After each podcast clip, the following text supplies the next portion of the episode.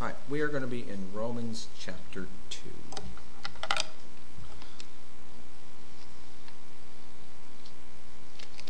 In Romans chapter 2 starts with a very important word. And what is that word? Therefore. So, because we start with therefore, we have to go back to the chapter before. Because everything that happened in Romans 1 leads up to chapter 2. Now, Romans 1, we went over last week. We've gone over it before. Um, it is the chapter that describes the basic moral de- decaying of a people who suppress the truth. Those who knew God and glorify Him not as God, neither were they thankful.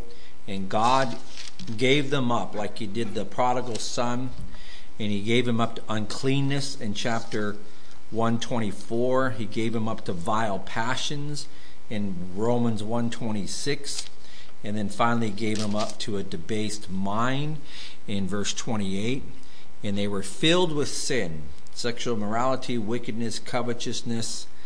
And in verse 32 it ended quite dramatically with who knowing the righteous judgment of god that those who practice such things are deserving of death not only do the same, but approve those who practice them. So it describes a culture, a people, or a nation who, by suppressing the truth of God, not glorifying Him as God, not thankful to God, that their um, the moral decay increases in such a rapid rate that people not only refuse to call it sin anymore, but they approve. And, and the Bible says that in these last days, what's good will be evil, and what is called evil will be called good. So we talked very specifically about how we are right there. There's no doubt about it that if you look at Romans 1, the same immorality that is mentioned there gets to the point where now we have preachers who'll stand from a pulpit and just tell you that there's nothing wrong with homosexuality. They'll just tell you, even though Romans 1 clearly calls it uh, unnatural and shameful. And um, one of the questions I was asked tonight was what, what would be the one advice I would give um, if I was going to give one piece of advice, and it would just be to study the Word. The Word is the truth. And the Word is, you know, we had.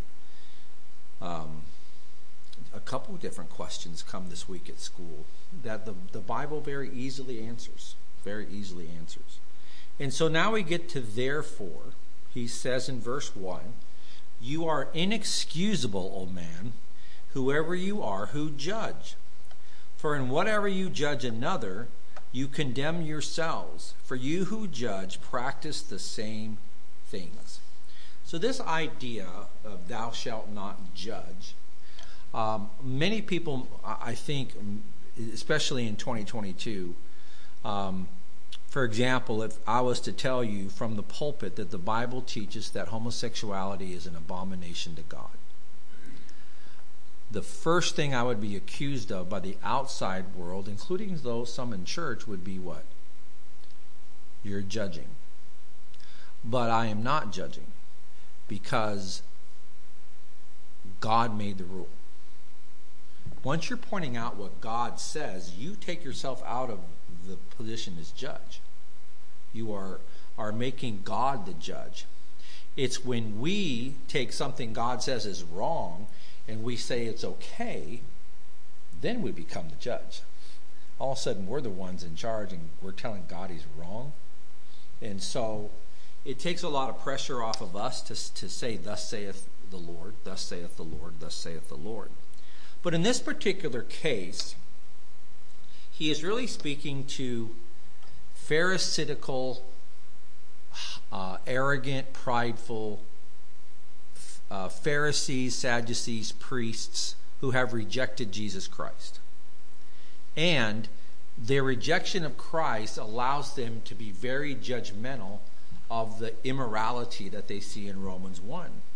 And he says, but you're in, there's no excuse. whoever you are, who judge, for whatever you judge another, you condemn yourself. Who judge, those who judge practice the same things. So the real meat of chapter 2 and 3 is this very simple principle we're all sinners. We're all sinners. And being we're all sinners, we are in no position to be judged. However, the Bible allows us to look at something and say it's right or wrong. Does that make sense to everybody? Verse 2 But we know that the judgment of God is according to truth against those who practice such things. So, we live in a, in a culture in which we are going to decide what is sin and what is not sin. Well, the Bible says in, in Psalm 14:2, the Lord looked down from heaven on the children of men to see if there are any who understand, who seek God. They have all turned aside, they have all together become corrupt. There is none who doeth good, no, not one. Romans 3:19 states we're all guilty before God. Romans 3:23 says we've all sinned and come short of the glory of God. All through Romans that's the foundation of salvation by grace through faith. In order to truly come to the cross, you have to first come to the knowledge of your sin. And once you come to the knowledge of your sin, then one word describes your next step. And what is that step? Repentance, to turn away from your sin. And so these men that Paul is writing to have rejected Christ. Yet they live a holy life. Larry mentioned some of this this morning about the arrogance of how a Pharisee would pray or how he would give money and how he would, you know, fast and make sure everybody knew about it. But they are still in their sin because of their rejection of Jesus Christ. And that's the point Paul is making here in chapter 2. Every knee's going to bow, every tongue's going to confess. Let the Word of God be the ultimate judge of what is right and what is wrong. And the goal of it is verse 3 and 4.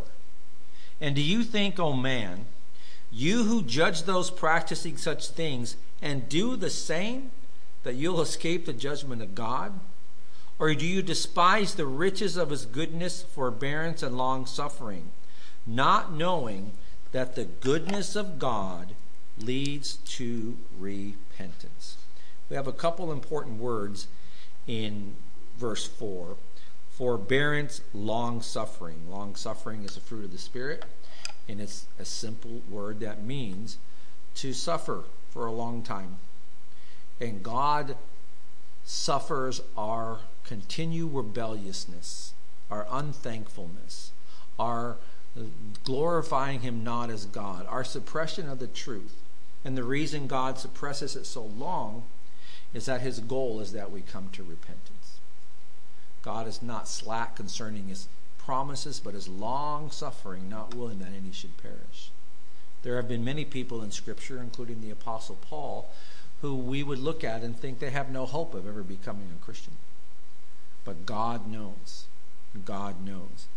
Um, the Bible says in Titus 3 5, not by works of righteousness which we have done, but according to his mercy he has saved us, through the washing of regeneration and the renewing of the Holy Spirit. Not by works, Ephesians 2 8 and 9, we read that this morning, but according to his mercy he saved us. And his long suffering and, and forbearance and goodness of God leads to repentance. It's incredible that God demonstrates his love towards us that while we were still sinners, Christ died for us. Pretty amazing thing. I don't do this very often, but I read a really great quote from Charles Spurgeon. I don't know how anybody feels about Spurgeon, but I this quote is really good. It says this It seems to me that every morning when a man wakes up still impenitent or still unrepentive of his sins, he finds himself out of hell. The sunlight seems to say, I shine on thee another day, as that in this day you mayest repent. When your bed receives you at night, I think it seems to say, I will give you another night's rest, that you may live and turn from your sins and trust in Jesus. Every mouthful of bread that comes to the table, I have to support your body that you may still have space for repentance. Every time you open the Bible, the pages say, We speak with you that you may repent. Every time you hear a sermon, it'll be if such a sermon as God would have pre- us preach, it pleads with you to turn to the Lord and live. So he describes the life of a, of a non Christian as every day having another chance. Every day the sun comes up, there's a chance you might repent. Every night's rest is, is to, and, and every bite of food is to keep you alive, that maybe you'll repent. We lose that a little bit when we, we, we look at our purpose. Our purpose really is to reach the lost and, and preach the word. Verse 5 says, In accordance with your hardness and your impenitent heart, there's that same word Spurgeon used your treasure up for yourselves wrath in the day of wrath and revelation of righteous judgment of God, who will render to each one according to his deeds. So, this is a lot of what we talked about this morning. Every individual will answer to God. Every individual will stand before God. I had a long conversation with somebody on Saturday who was convinced that there was no hell just convinced. And someone had come to me and it, it, asking me how to answer that question to somebody. And their question was, well, the Bible doesn't even mention hell. And they asked this person to find one verse that mentions hell. Well, there's many. There's just many. Because the Bible says each individual person will render to each one according to his deeds. And your deeds are you've either repented and come to Christ or you have not. He that has the Son has what? Life. He that has not the Son hath not. He does not the Son has not life, but the wrath of God abides on him. Look at verse seven. This is there's no pulling of punches here. Eternal life to those who by patient continuance in doing good seek for glory, honor, and immortality. But to those who are self seeking and do not obey the truth, but obey unrighteousness, indignation, and wrath, tribulation and anguish on every soul of man who does evil, of the Jew first and also the Greek. But glory and honor and peace to everyone who works what is good, to the Jew first and to the Greek. For there is no partiality with God. We live in a society that is constantly trying to divide us by our uh, financial status, by the color of our skin, by our nationality, by our genders, and we're constantly talking about equality and equality and equality. Well, the ultimate equality is Christ. There is no respecter of persons with God. There is n- neither Jew nor Greek nor rich nor poor nor male nor female. Whoever calls upon the name of the Lord shall be saved we are all equally sinners. And we all equally have the same opportunity to come to Christ. Uh, if you really study, this is a, a, the Old Testament laws of offerings. Um, in the Old Testament laws of offerings, there were certain offerings, like trespass offerings, that would require an offering, and it might be a bull, it might be a lamb, and it might be all the way down to a pigeon. And the idea was it didn't matter your financial status, you could go find a pigeon. If you had no money, you could go find a pigeon and you could bring that offering to God because salvation is available to one and all. Whoever God calls. To the Jew first and to the Greek, there's no partiality with God. It's a beautiful thing. Peter understood this when he went to Cornelius. He opened his mouth and said, In truth, I perceive that God shows no partiality, Acts 10.34. But in every nation, whoever fears him and works righteousness is accepted by him. This was a new thing for Peter. He saw the vision of the food that came down on the blanket. He said, Oh, that's unclean. And God said, Don't call anything common that I call clean. And he learned this lesson. So the Bible says to make sure that you don't lay up for yourself treasures on earth. The consequences of eternal damnation, which is what you see in these verses. God will render to each one, verse 6, according to his deeds. There's no partiality, it's all equal. You either accept the truth of Jesus Christ, that he is the way, the truth, and the life. No one comes to the Father except through him, or you don't. It's the same for everyone. God is not the author of confusion. He lays out the salva- plan of salvation very clearly in Scripture.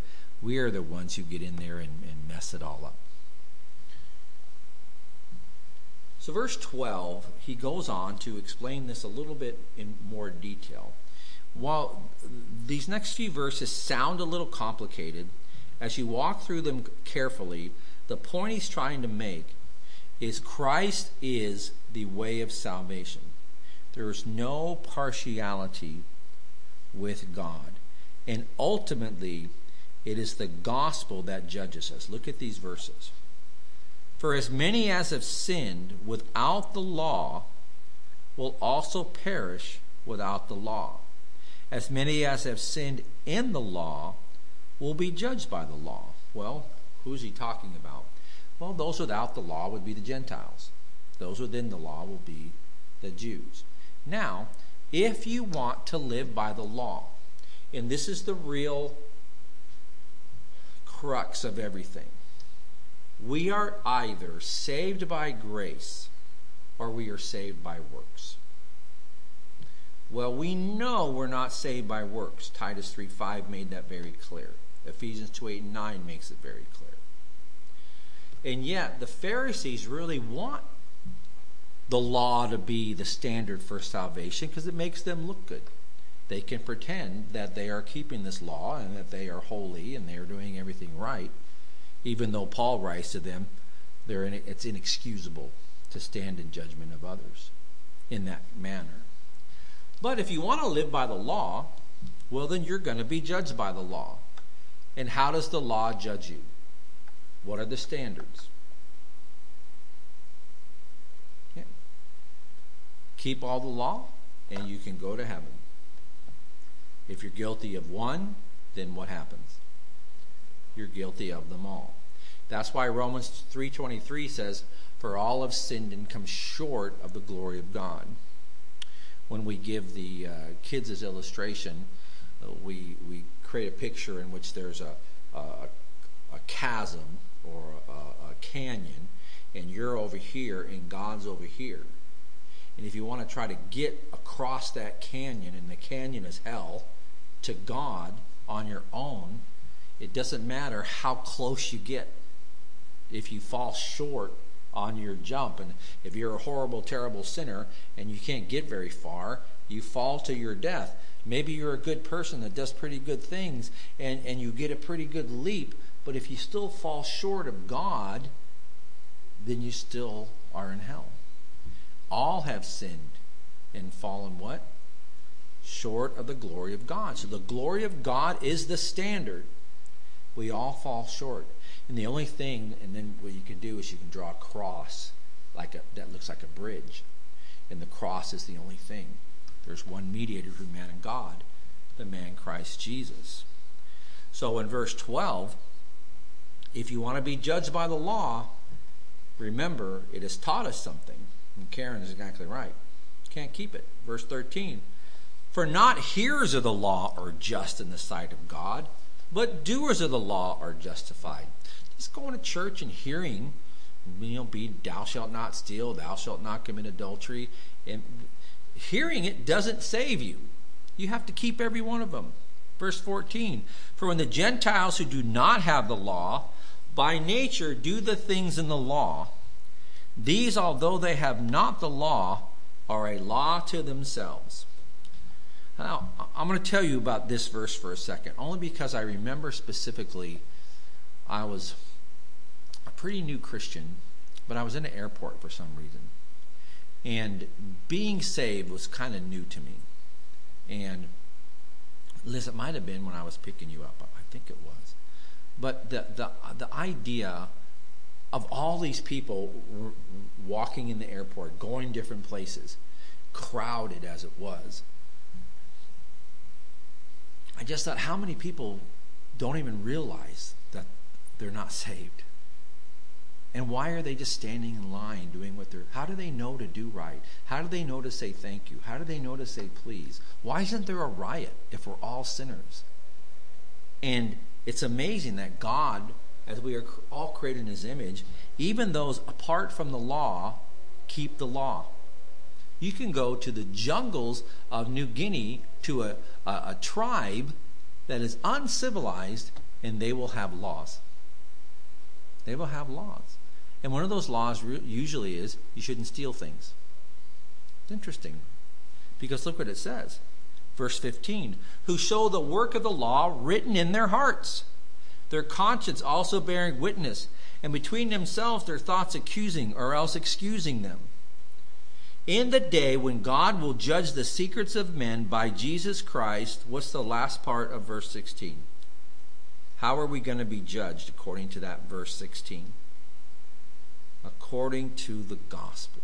What is the gospel? Paul said in 1 Corinthians, I declare unto you the gospel that Jesus died for your sins, was buried, and rose again the third day according to the scriptures. That's what you're going to be judged by, nothing else. If you're judged by your works, we're all guilty. But if we're judged by the work of Christ, you can be saved. It's amazing. Indeed, he says in verse 17, you are called a Jew and rest on the law and make your boast in God. All you, you, you men, you, boast in God because you rest on the fact that you are Pharisees and, and purveyors of the law, but know his will and approve the things that are excellent, being instructed out of the law. Verse 19, you're confident that you yourself are a guide to the blind, a light to those who are in darkness, an instructor of the foolish, a teacher of babes, having the form of knowledge and truth in the law. And that is a huge problem in our everybody thinks they're right. Every man is right in his own eyes, the Bible says, but the end of his way is death. We all think we got it. We all think we know. Well, how it ends. We, we, we could just say, well, I don't believe there's a hell. Well, it doesn't matter what you believe. It matters what God says, what we know. This is what I told the answer. The Bible is the truth. Jesus is the way and the truth. And, and we can trust it. And the world just makes stuff up well, there's no hell, and God wouldn't do this, and God would say this, well, God wouldn't have a problem with this, and God wouldn't do this. It's just not the truth. It, it, it, what God says is the truth. And that's what he's trying to get across to them in verse 2. It's only through Christ. You, therefore, verse 21, who teach another, do you not teach yourself? You who preach a man should not steal, do you steal? You say, do not commit adultery, do you commit adultery? You abhor idols. Do you rob temples? You who make your boast in the law, do you dishonor God through breaking the law?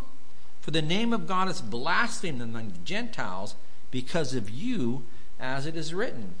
He says, You have become hypocrites. And if we're going to live by the law, then we automatically become hypocrites because no one can keep it. So if you stand up, as these Pharisees would do, proclaim themselves to be something that they're not, the whole world knows that they're uh, dishonest. The whole world, look, you're going to sin. People are going to see it. The law cannot save us, and we are hypocrites if we preach and teach a doctrine of works. However, if you preach the truth of the gospel, which is what? We are all sinners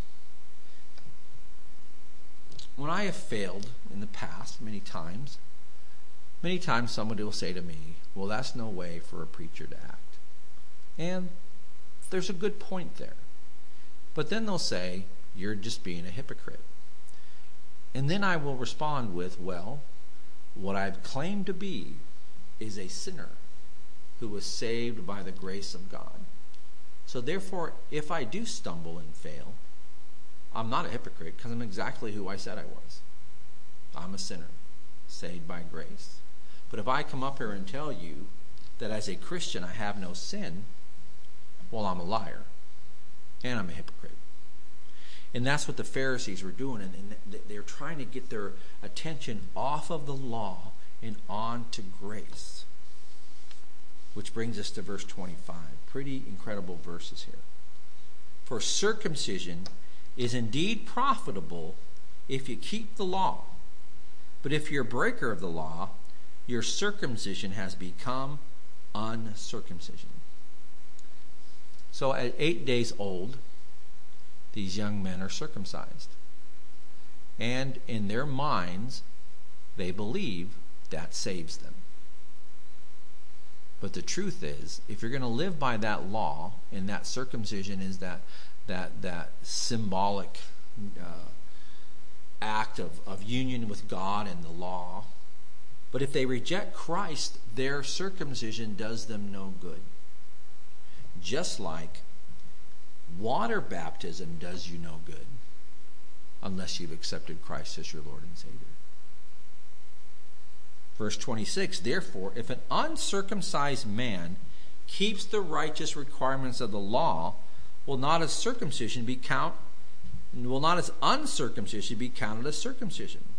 Will not the physically uncircumcised, if he fulfills the law, judge you, who even with your written code and circumcision are transgressors of the law? Verse 28 is the key. He is not a Jew who's one outwardly, nor is circumcision that which is outward in the flesh.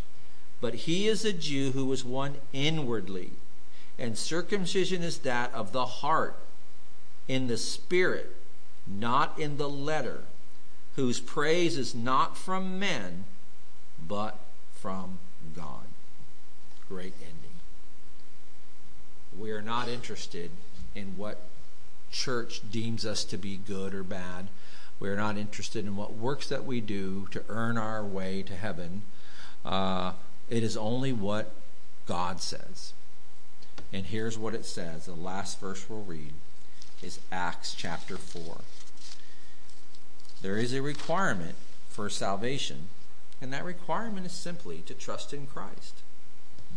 Acts chapter 4, verse 8.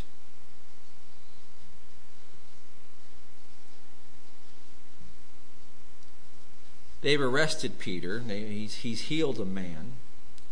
And the Pharisees and Sadducees are greatly disturbed by this in verse 2. In verse 8, Peter, filled with the Holy Spirit, says, Rulers of the people of elders of Israel, if we are judged for a good deed done to a helpless man, by what means he's been made well, let it be known to you all that at the name of the people of Israel, that by the name of Jesus Christ of Nazareth, whom you crucified, whom God raised from the dead. By him this man stands here before you whole. Verse 11. This is the stone which was rejected by you builders, and has become the chief cornerstone. Verse 12. Neither is there salvation in any other, for there is no other name under heaven given among men which by we must be saved. I want you to picture for a second Martin Luther transcribing these words, going through Romans word by word and verse by verse, and seeing these words spoken to the, the Pharisees and the Sadducees, and yet he sees they apply very specifically to the priests of his time. And he's able to look at these verses, get away from the religion, and focus only on Christ and come to the realization that we're not saved by works, that we are saved by grace through faith alone. If we want to live by the law, we are judged by the law, and the law will leave you guilty. But if you live by faith through grace, then your sins are washed away, and you will stand before God as his child living forever in eternity with Him. It's beautiful. It's just a beautiful chapter. Now, chapter 2 is kind of a, of a building block for chapter 3, which is really where some of the greatest verses that you'll ever read are. And so we'll look forward to that next week. Heavenly Father, thank you, Lord, for those who have stayed tonight, those who have given your word proper respect, proper attention. Lord, as we go through this very uh, deep, amazing book, Lord, it is all about taking our attention away from the works of the flesh and towards the work of Jesus Christ on that cross. That whoever believes in him will never perish, but have everlasting life. We will be judged by the gospel, and the gospel is the good news of Christ. If we believe it and trust in it, we will be saved. If we reject it and want to live by our own merits, we will be lost. Heavenly Father, help us to get this word out to those who need to hear it. In Jesus' name, amen.